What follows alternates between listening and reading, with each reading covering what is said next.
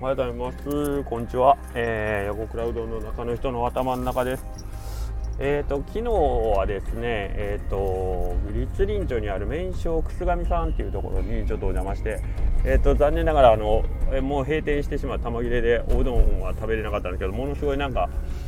インスタとかで見ると美味しそうなメニューがたくさんあったんで、ちょっとぜひ食べたいなと思ってお邪魔したんですけども、ちょっと残念ながら玉切れということでご挨拶だけさせてもらってちょっと、えー、のその一旦帰ったんですよね店長さんにね。でえっ、と今日も早速その店長さんがまたうちの方お店に来てもらってですねえー、っとまあちょっとおうどんできる間に若干お話をさせてもらったんですけどえーと、楠上さんって、あのー、なんですかね、A 型施設 A 型作業所って言ってね障害者の方の雇用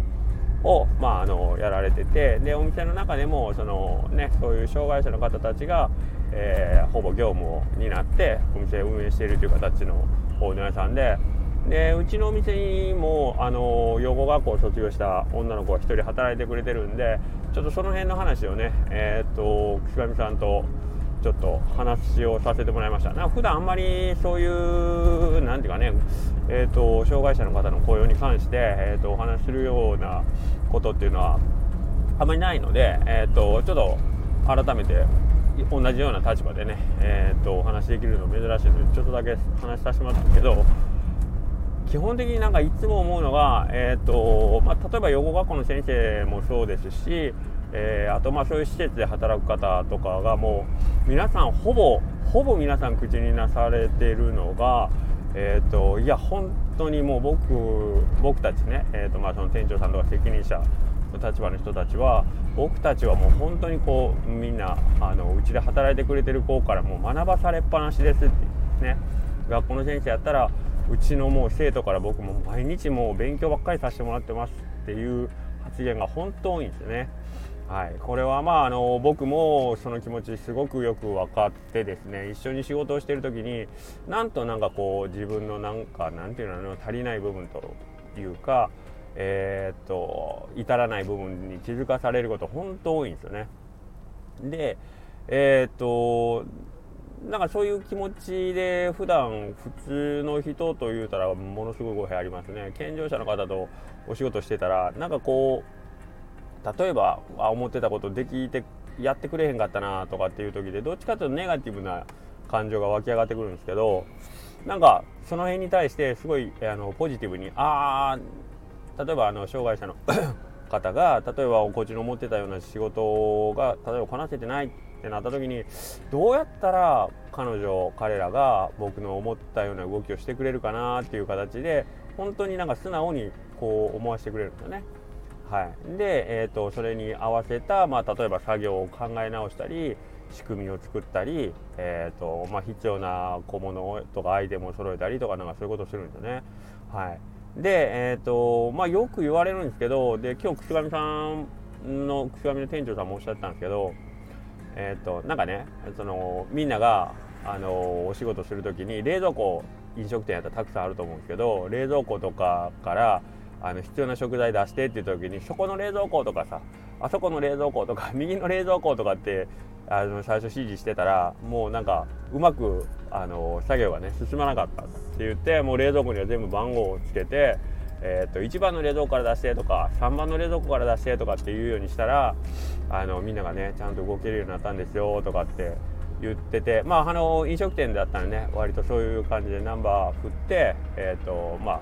そこが所定の位置ですよっていうことでねあのそこから食材出してねとかっていうことはあるかもしれないですけどまあ藤上さんの中ではまあそのね最初は普通に右の冷蔵庫とか奥の冷蔵庫とかって言ってたのをそういう番号制にしたらあのみんながきちんと動きやすくなったっていうの。でまあそこまでいいんですよ。で結局だってナンバリングした冷蔵庫は僕たちが使う時にもやっぱめちゃくちゃ使いやすいんですよね、えーあの、じゃあ鳥天の鳥はどこやっけ？ってあ1番1番とかね。あの、すごい分かりやすいじゃないですか。ね。結局えー、っとまああの言うたら弱い立場の人たちのためにやってあげたことっていうのは結局そうじゃない人たちにとっても便利だったり有効だったりするんですよ。あの有名な話ではバリアフリーでノンステップバスっていうのが今まあまあ普通に普及してますけどあれが導入された当時はえー、車椅子でご利用の方に向けてのサービスだったわけですよね。ノンステップバス。で実際蓋を開けてみてたら別に車椅子じゃない 普通の高齢者の方が段差がないことを非常に喜んで、うん、利用になるということで。それまではあまりあの我慢して使ってたというかあの問題にすらなってなかったような部分。あこれ段があって不便やな。ちょっと足上げにくいなと思ったけど別に言うほどのことでもないわと思ってみんなが我慢してた部分をさてノンステップバスが導入されたことによって あこれ段なかったら便利やんっつってみんなが気づいてあのそういうふうに普及が一気に広がるという形でなんかこう特定の誰かを助けるために、えー、まあ、行動するもしくはそういうシステムが導入されるというのは実は思いもよらぬ人たちにとって、えー、なんかこう優しい作用であったりするということが本当によくあるんですよね世の中。だからあのー、基本的に 出たなまだ僕の得意だ基本的にえー、っと教育っていうのは常に弱い立場の人間から発生するということなんですよね。学校であったら、えーと、先生からなんかこうものを教わってるんじゃなくて実は子どもたちの方から大人たちが学びを得てる。はい、で、えー、まあ、それを受けて、えー、また大人たちは子どもたちにそれをフィードバックするという形で、まあ、循環が起こってるんですけどそもそもはその弱い立場ですね。マイノリティであったり、えー、まあ、まだあの社会的に、えー、未熟な存在を、えー、なんとかこうなんですかね社会に適応するように教育をしていくっていうことなんでしょうけども実はその一番最初の根本の部分にあるっていうのはその弱い立場の人たちがどうやったら社会に受け入れられるかっていうことを考えることから発生したり進歩したりするということなので。たまになんかすごい勘違いしそうですけど先生が偉くて生徒は、まあ、そこに従うじゃないんですね本当は。弱い立場の人たちに対してどれだけ、えー、寄り添っていけるかっていうのを考えることが社会全体の、えー、貢献につながるということ、はい、これをやっぱり忘れがちやし下手したら気が付いてない人たちもいるかもしれないということで。うんとまあ、話すごいどんどん進んでいってしまうんですけど今企業には、大企業とかは、えーと、雇用全雇用主のうちの2%は、えー、そういう障害を持つ人たちにするようにみたいな法律が義務付けられてますけど僕は本当にあの、まあ、いろんな事情があってなかなか難しいと思うんですけどやっぱり身の回りにそういう、えーとなんかこう僕たちがそこに思いを馳せないとなんかこう一緒に行動できないいうことがあるんであればそこになんか思いを馳せれるようにあのどの企業さんにおいてもなんかこうね障害がある方を雇用するチャンスをねもっとこう自分から取りに行っていくのは悪いことではないんかなと思いますけどね。そうしたら絶対他の他の従業員の人たちにとっても幸せな環境づくりが僕はできると思ってるんですけどね。どうなんですかねまだまだその辺の認知っていうのは進んでないような気もしますしなんかこの手の話ってすごい難しかったり面倒くさかったりやっぱ考えるのそんなにみんな楽しく考えてるような感じ風潮はないので実はそうじゃなくて実はみんなが楽しくなる話なんですけどそういうのをなんか、まあ、串上の店長さんと一緒にねこれみんなに知ってもらった方がいいよねとかして話をしてたりしてましたね今日はねはい。けどなんかその辺の何て言うかねあの取り組みというかそれって子供たちで割と素直にスッとできるというか例えばなんかクラスの中でさ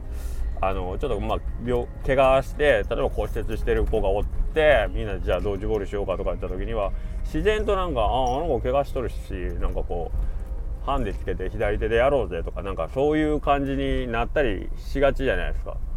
なんか うちの嫁さんの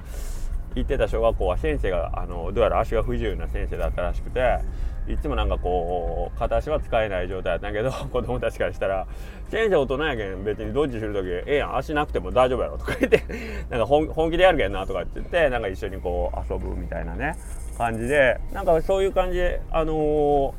まあ、ハンデですよね。そういうちょっとそこにあのこの子不利やなと思ったら自然とそこにあの合わせて自分たちのゲームが面白くなるようにルールを作り上げたり、変更したりするとかっていうなんかほんと素直にスッとそれができるっていうあの感覚でなんか僕ら大人たちもなんかいろいろねやっていけれたらいいのにな。なんかやっぱりそこに今楽しさがあった方がいいよなとか思うけどより面白くゲームをするためにはあの彼のハンデをなんかこういかにこうねプラスに変えていくかみたいな発想でなんかこういくとチームとしてもなんか強くなれそうな気もしますんでね。はい。そんな感じで、えーと、ちょっといいあの刺激というかなんか新しいあの昨日ご挨拶行ってよかったなと思いました。はい。やっぱり人と会うのはいいですね。はい。では失礼します。